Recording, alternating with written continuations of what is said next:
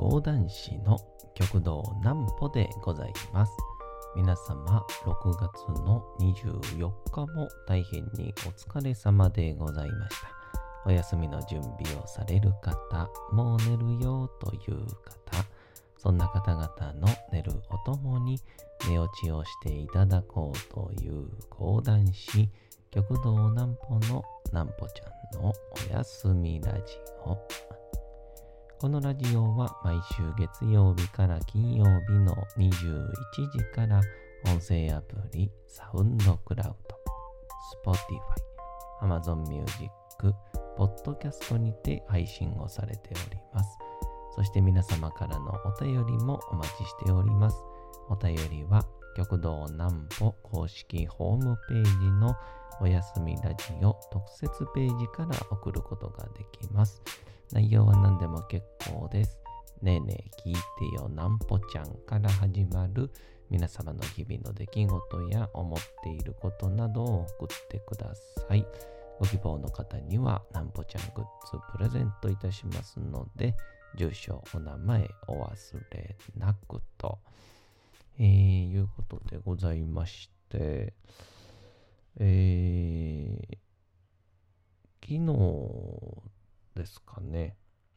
じゃあ、おとといか。えー皆さんに、えーご祝儀をくださった皆さんに、えー返礼品の、えーなんぽちゃんタオルと、で、なんぽちゃんシールを、に直筆お手紙を添えて、えーお送りさせていただきました。で、一番驚いたことが、こんなに早く着くんやっていうのがありまして、もうただその感想を今日は述べようかなという、えー回でございます。えーまずはあその前にこちらのコーナーからいきましょう。なんぽちゃんの明日は何の日？さて、明日が6月の25日でございますね。さて、何の日なんでしょうか。えーこちらでございます。日本初の馬車鉄道が開業。1882年6月の25日、日本初となる馬車鉄道、東京馬車鉄道が新橋日本橋間で開業をしました。馬が線路の上を走る車を引く輸送方法は馬車よりも乗り心地がいいとされ、また大きな荷物なども運べる利点から沖縄や北海道といった全国にも広まっていきましたが馬車同様に馬の糞尿処理、えー馬の餌など多くの手間がかかることもあり、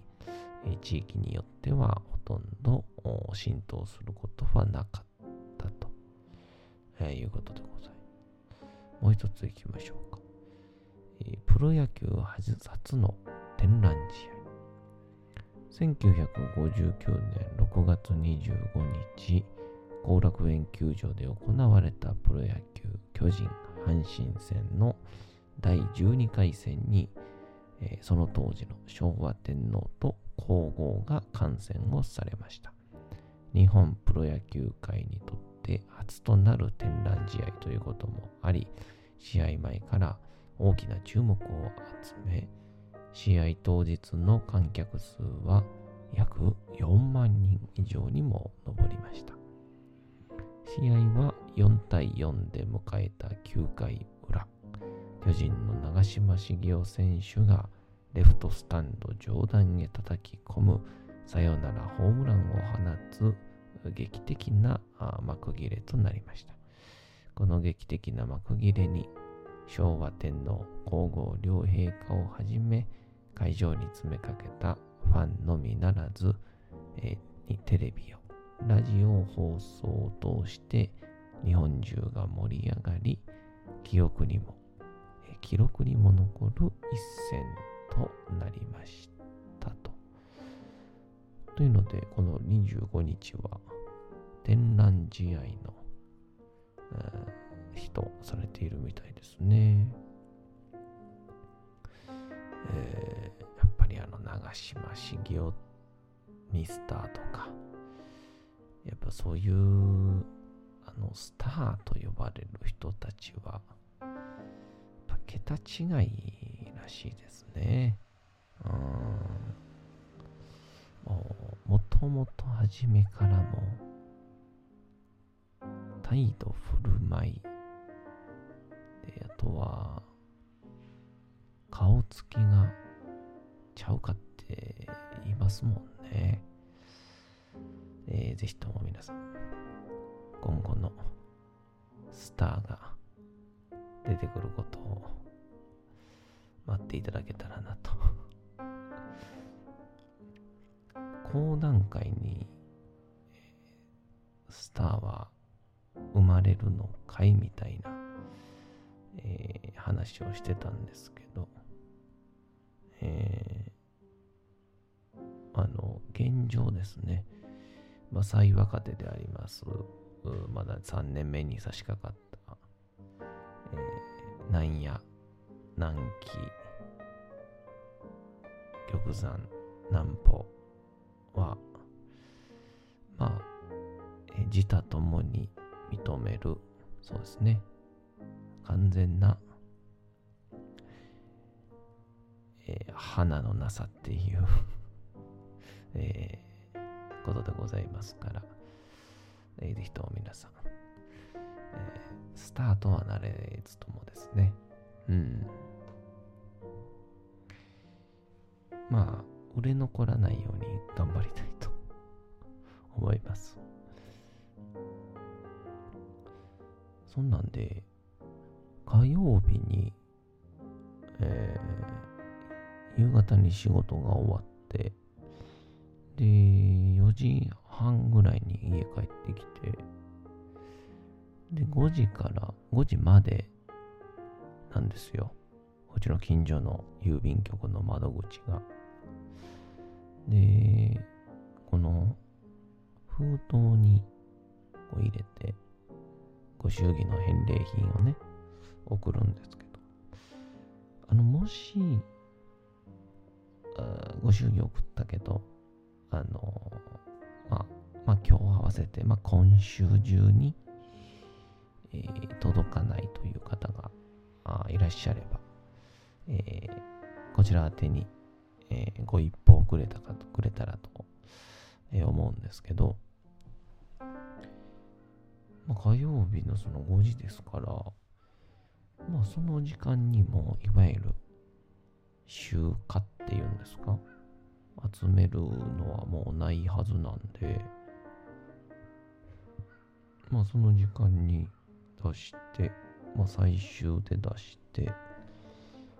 その翌日の、えー、あれ、夕方？昼ぐらいですかね？連絡来て、えー、それは、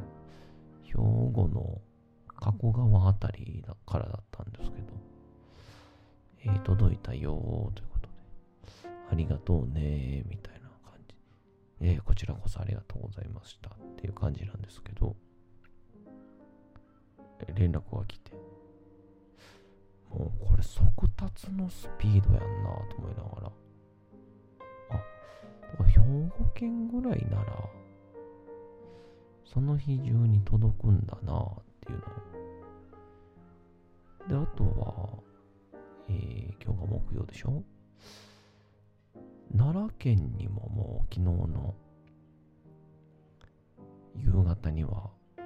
着いたみたいなんで、いや、恐るべし郵便局っていう感じでしたね。うん。で、あの、窓口とかで、一気に、何個ぐらいでしたかね。35、6個、パンパンパーンと出したんですけど、ものの10分ぐらいで全部処理をしてくださいまして、えー、まああの別に郵便局からお金もらってるわけではないんですけど え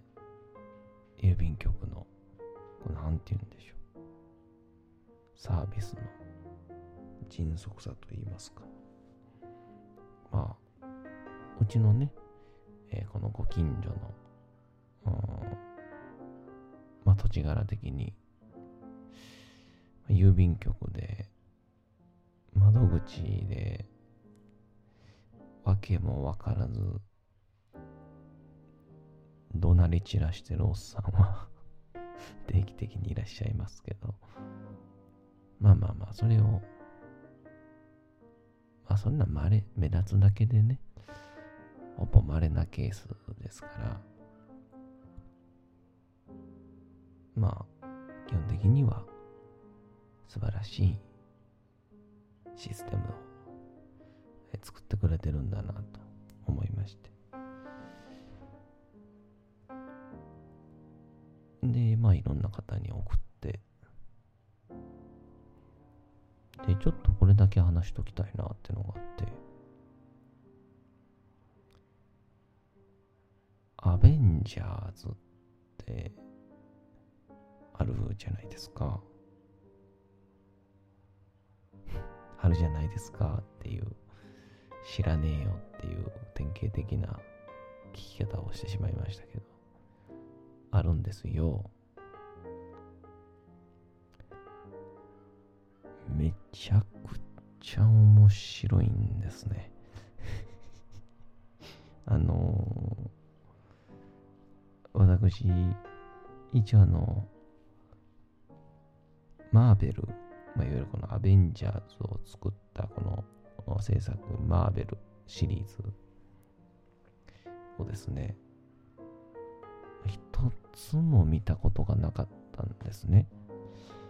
で、あの、一応スパイダーマンはあったんですけど、それはどちらかというと一番初期のスパイダーマンだったんで、いわゆるこのマーベル側が、えー、作ってないのかな。アメ、アメコミにアメリカンコミックの方に、ちょっと忠実じゃない方だったのかな、確か。まあ、そんなんがあって、えー、一番はあのマーベルのアベンジャーズシリーズっていうのが、だから何年にもかける超大作シリーズなんですね。だからあの、いわゆるアイアンマンとか、えー、スパイダーマンとか、マイティー・ソーとか、えー、キャプテン・アメリカとか、こういろんな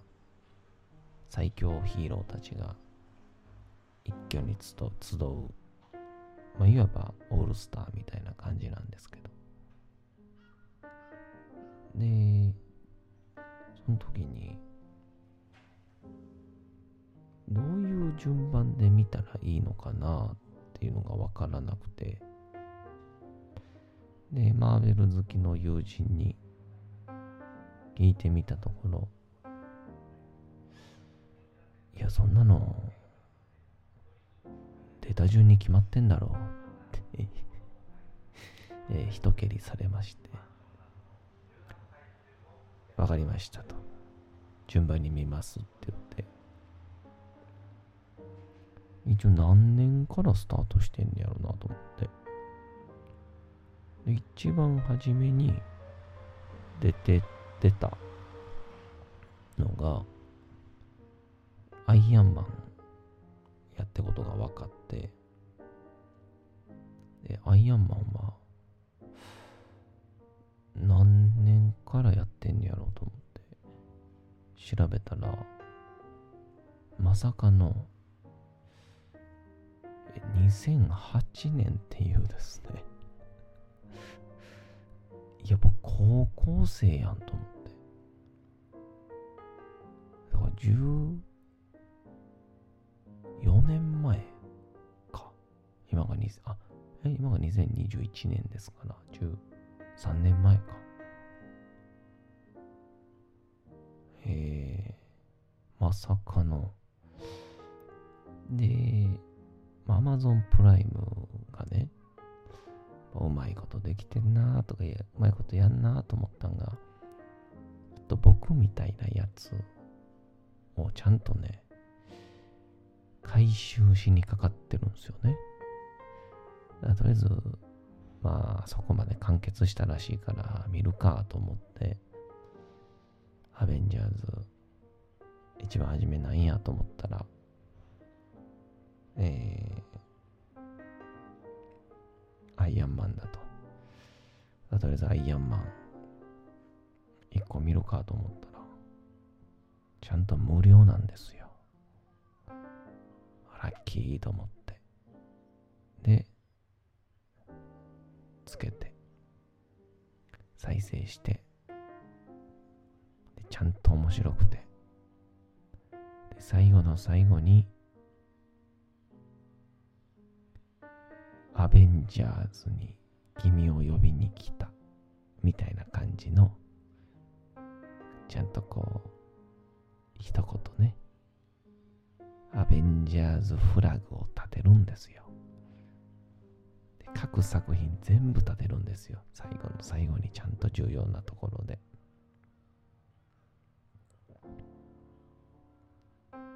でこっからアベンジャーズが始まるのかと思って。アマゾンプライム入っててよかったと思って、残り十何作あるんですけど、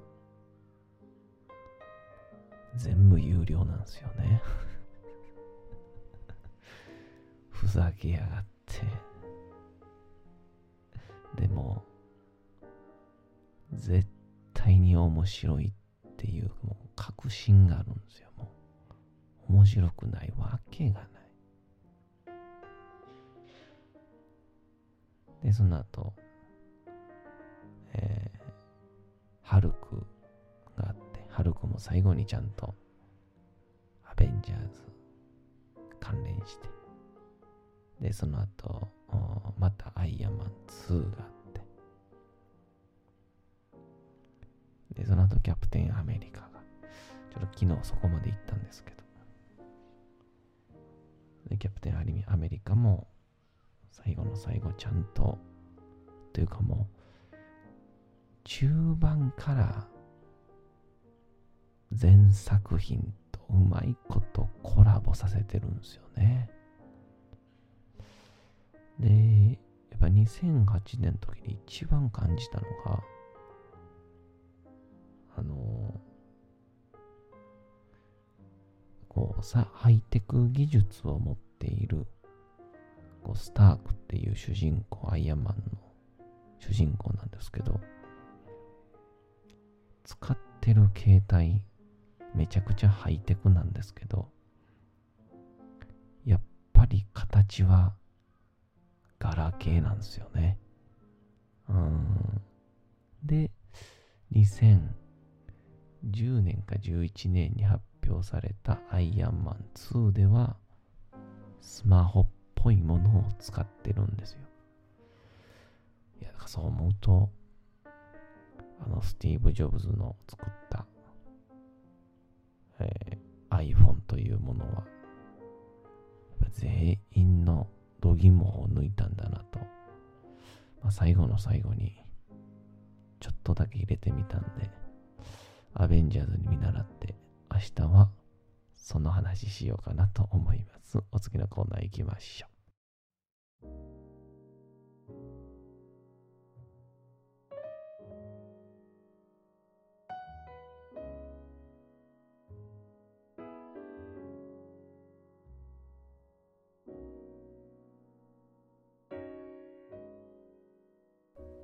さて、時刻はうとうと朗読会の時間となりました。皆様、小さい頃眠れなかった時に、お父さん、お母さん、おじいちゃん、おばあちゃん、お世話になっている方に本を読んでもらった思い出はないでしょうか。なかなか眠れないという方のお力に寝落ちをしていただければと、毎日様々な物語、小説をお届けしております。さて、えー、本日お読みいたしますのは、岡本太郎の自分の中に毒を持てでございます。まあ、毎日、えー、ちょっとずつこんなんは聞いてると、なんか寝る前とかにこんなん見ると、意外と気持ち楽になるんちゃうかなと思ってます。まあ、ぜひとも、鴨本太郎をぜひとも感じてください。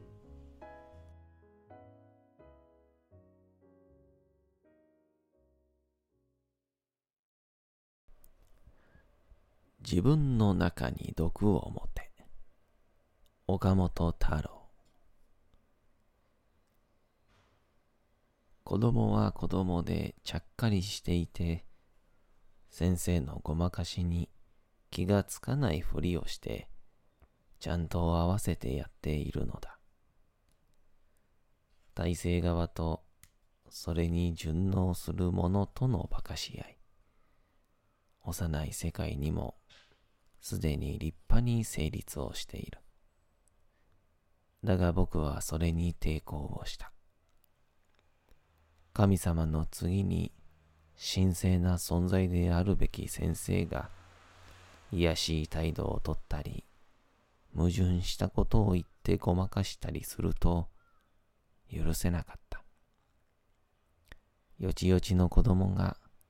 一人ぼっちで戦った。出る杭は打たれる。打たれても打たれても、頭をそして心を引っ込めなかった。全く孤独だった。一生でも言ったように、仲間の子供たち、ガキ大将のピラミッド集団とも戦った。辛くて、自殺したいと何度思ったかわからない。僕は日進学校以来、慶応幼稚舎まで小学校時代をずっと寄宿舎に入れられて過ごしていた。ある日、冷たいベッドの足にもたれて、一人で板の間に座っていた。ふと目についた釘の頭。少し歪んで孤独に板の間から持ち上がっている。見つめながら、ああ、出る杭は打たれる。耐えなければならない運命というものを生にひしひしと感じ取った思い出がある。小学校2、3年の頃である。考えてもみれば、その時代から今日に至るまで僕は少しも変わっていない。あらゆる場所、あらゆる状況で孤独な出る杭であったのだ。そして叩かれても叩かれても叩かれるほどそれに耐えて自分を突き出してきた。いや、むしろ出ずにはいられなかった。それが情熱であり、生きがいだからだ。さて、本日もお送りしてきました、なんぽちゃんのおやすみラジオ。というわけでございまして、6月の24日も大変にお疲れ様でございました。明日も皆さん、街のどこかでともどもに頑張って夜にまたお会いをいたしましょう。なんぽちゃんのおやすみラジオでございました。それでは皆さん、おやすみなさい。すやすやすやーん。